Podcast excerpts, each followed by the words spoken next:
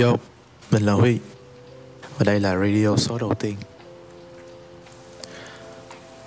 Ngày nay, hay là cả lẫn trước kia Khi không có Covid Thì Internet hay mạng xã hội vẫn luôn là nơi người ta sống thật hơn trong đời. Một điều mà ai cũng biết Chỉ là bây giờ người ta có nhiều cơ hội hơn thôi. Và người đang ghi âm podcast này cũng vậy. Thế nên là mình không dạy đời cũng không dạy bạn cách sống. Chỉ là mình muốn chia sẻ những câu chuyện của bản thân và an ủi bạn một phần nào trong một cuộc đời đầy khó khăn này. Thế nên dù đang buồn hay đang vui, mong bạn luôn giữ gìn sức khỏe. Trời cũng đang vào đông rồi và bản thân mình thì đang ở đức, nên mình cũng không ra ngoài nhiều được vì lạnh.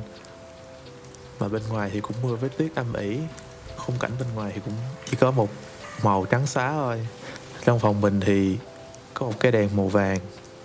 Người người nhà nhà đã trang trí Noel sắp tới rồi, còn mình thì vẫn chưa. Chỉ có vài món nội thất cơ bản mà mình thôi. Hoàn cảnh của chiếc podcast này là vậy. Còn nội dung thì cũng đơn điệu thôi. Ai đang nghe để ngủ thì mong bạn sẽ ngủ thật ngon. Tuổi 20 nó như thế nào? Mình thật sự không biết.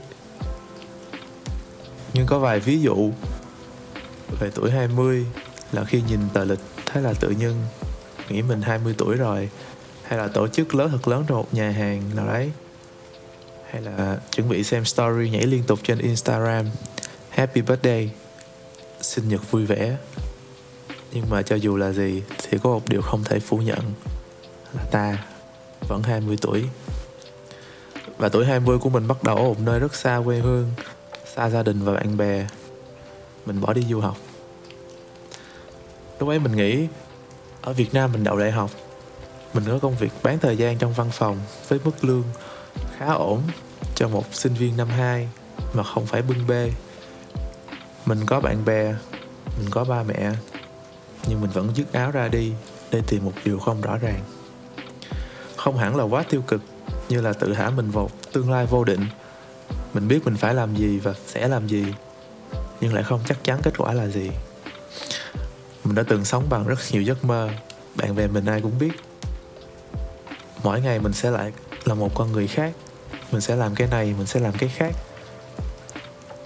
Nhưng ngoài sự tích cực lối sống mấy đem lại, thì mình lại là một người không có gì cả. Nhiều ngày, nhiều đêm, mình hay ngồi ở bờ sông nhìn xe chạy. Ở đức, hoặc là ngồi trong phòng nhìn ra ngoài đường, thì mình nhận ra là mình không chắc chắn về điều gì. Và thực sự, khi mình không chắc chắn về điều gì, mình lại cảm thấy mình đang trong một cuộc phiêu lưu. Người ta có câu, chúng ta phiêu lưu nhất khi không có gì trong tay. Cho nên là mình tự thật bản thân mình đang trong một cuộc phiêu lưu, tìm kiếm một giấc mộng phi thường nào đó. Và nếu bạn đang, cũng đang không có gì trong tay, thì bạn cũng có đang tìm kiếm một giấc mộng phi thường không? Câu trả lời là ở bạn. Và trong những chuyến phiêu lưu ấy, ta phải chấp nhận rằng mình có thể sẽ phải một mình. Như mình sẽ có những đêm trời mưa rơi rất nhiều, bên ngoài ánh đèn chiếu vào phòng và mình nằm đó một mình. Nhạc thì đang chạy. Và mình nhìn sang tòa nhà phía bên cạnh, nhìn vào những ô cửa sổ. Và mình thấy có người đang học bài, có người đang xem phim, có người đang hút thuốc. Mình chỉ nhìn lướt qua thôi, nhưng nhìn như vậy thì là mình cảm thấy đỡ cô đơn.